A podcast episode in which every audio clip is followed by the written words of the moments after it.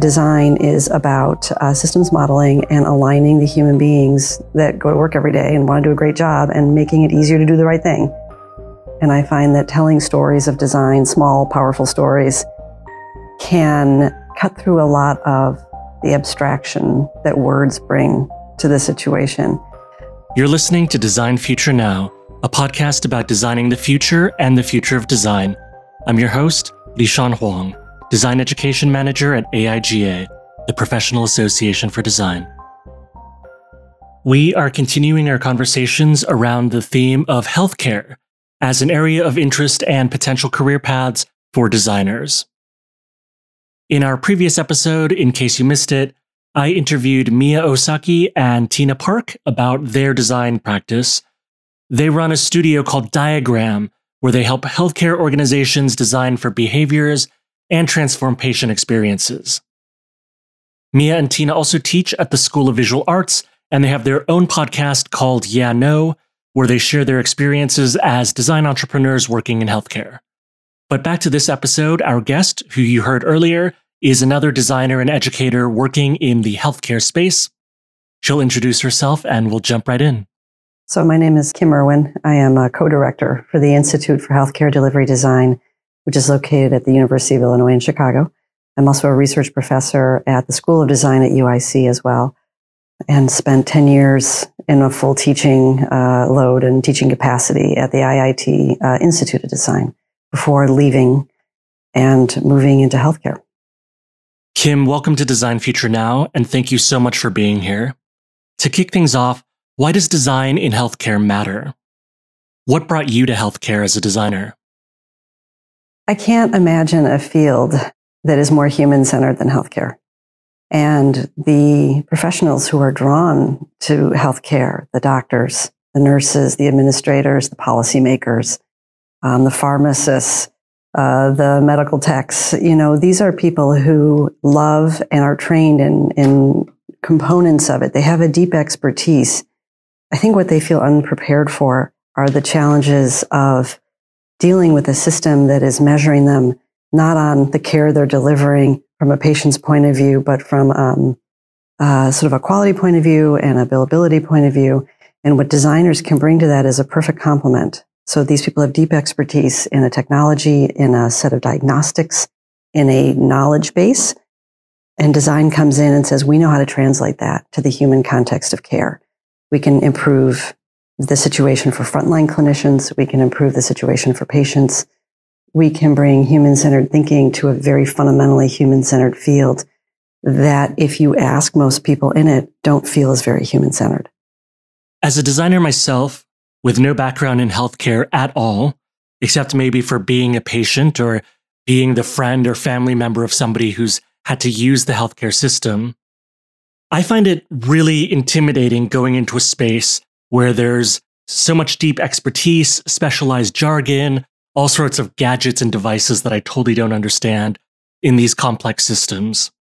So, my question is besides just diving in and learning about the subject matter, what are some things that designers can do or should know to help prepare themselves for a career in healthcare? I think for designers to prepare themselves for healthcare, um, there are a number of things that need to come together for them. One is you have to be curious about the domain of healthcare. Um, the naive mind of the designer, which sometimes can be really helpful in disciplines or industries that you know need a new idea about how to uh, connect to their customer base. That's not very helpful in healthcare. You really need to understand all the invisible forces, the policies, the payment systems, um, the performance measures that doctors and healthcare systems are held to. Those are all invisible. And so you can go in and watch a patient and a provider interact and not understand all the invisible forces that are creating that context. So you have to be curious about the business models. You have to be curious about the policies and the procedures. And if you're not willing to be curious about all these forms of expertise, it's probably not the field for you. You also need to know that you are designing for a multi system, a system of nested systems. And designing for a multi system means that you need to be able to manage complexity. You know how, you need to know how to do systems modeling. Um, you need to understand the interconnectedness of all the different components that you might be thinking about changing and how changes in one area will cascade into others. You also need to know how to manage stakeholders. Healthcare is a very human centered, stakeholder intensive environment. And so I think designers who are excited by new ideas and even complex new ideas have to be just as excited about the people you're asking to implement them and to engage those people early on, not after your idea is done. They need to be part of designing your idea. So in addition to developing your skills at concepts and developing concepts, you need to develop skills about handling humans and engaging people and making them feel valued and bringing them in and not believing that you are going to save them, that you are a complementor to a great diverse set of expertise and learn how to navigate that and create leadership through that. So, on the other side of things, how do you communicate the value of design and what designers do in healthcare spaces to folks like doctors and hospital administrators who might have their own conceptions or misconceptions about what design is and what we actually do? How can we communicate the value of designers to all these administrators and doctors is a great question. Um, I'm still working on it. I will say that, of course, the conception of designers is that we make beautiful things. So I often start there. I say, you know, I don't make teapots, I don't make fashion. Um, there are people who do that and I buy their products, but that's not what I do. And I start explaining um, that design is about uh, systems modeling and aligning the human beings that go to work every day and want to do a great job and making it easier to do the right thing. And then I often tell a story. And I find that telling stories of design, small, powerful stories, can cut through a lot of the abstraction that words bring to the situation. Um, giving them examples is helpful. And the other thing is, uh, I have the great fortune of having a great space. I have 7,500 square feet uh, for my institute. And what I do as best as I can and as often as I can is I bring people into my domain and I show them. And showing people work and showing how the teams are working and looking at the full scale, you know, imagery we have, they start to understand the worldview is very different than the one that they have adapted to. And I think that most people who are leading that world, even if they love their job, they don't really believe they're working in a system that is working for anyone. So when they see our space or they hear our stories, I think they feel the optimism that design as a field brings to a very tired and burned out field like healthcare. Now we are coming upon what I call, jokingly, my life and death questions. First, life. What's giving you life right now? What's inspiring you to get out of bed and go to work in the morning? What inspires me every day? I, I have to say, you know, I, have been around the block a few times. Uh, I've been working for decades. I am inspired by the healthcare providers that I work with. I have never seen such a group of talented, mission oriented people, and a mission that, by the way, design very much mirrors that idea of giving a quality experience to everyone as, as somebody who has done systems design, it's painful to watch broken systems. You just look at, at the consequences of the pileup of bad decision making on the frontline clinicians and the patients that they serve. And I find and draw great inspiration from people who come to work every day, use systems that are really not optimized in any way to support them. Uh, in fact, quite the opposite and, and still come to work and still manage to deliver great patient care despite not having even basic supports uh, that feed their spirit or create efficiency. And so I, I think they're heroes.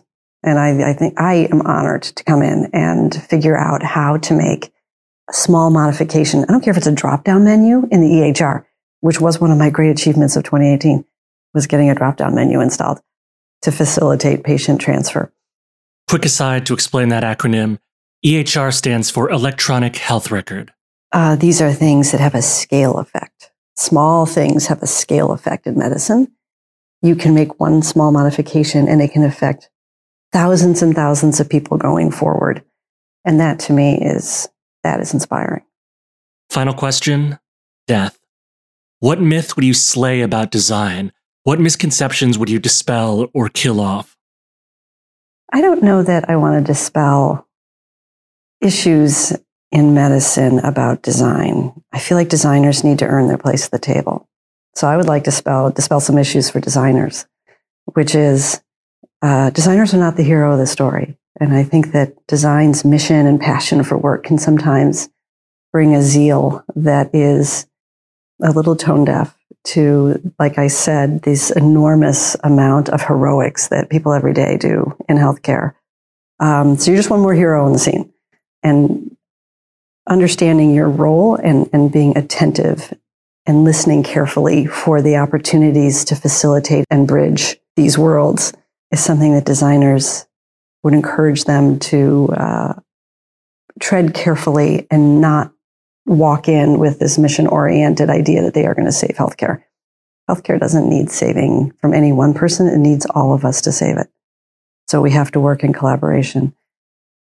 And I think the other is the idea that the problem for designers is thinking that they have identified a problem no one else has identified. That is not my experience. My experience in healthcare is everyone knows exactly what the problem is. They live it every day. They're not unclear on the issue. I don't think design's contribution here is identifying the problem. Design's contribution is stepping back and saying, how do we make it better and easier to do the right thing here? And thinking in these system solutions and then helping advocate for them. Because it's not that people don't want to change, it's just very difficult. Kim Erwin, thank you so much for joining us and sharing your work with us, for the insights, for the inspiration. And thank you, listeners, for tuning in. You may have noticed we are experimenting with different episode lengths and show formats, and we are continuing to plan future episodes. So we would love to hear from you. You can email us podcast at aiga.org or find us on social media, Design Future Now on Instagram, Twitter, and Facebook.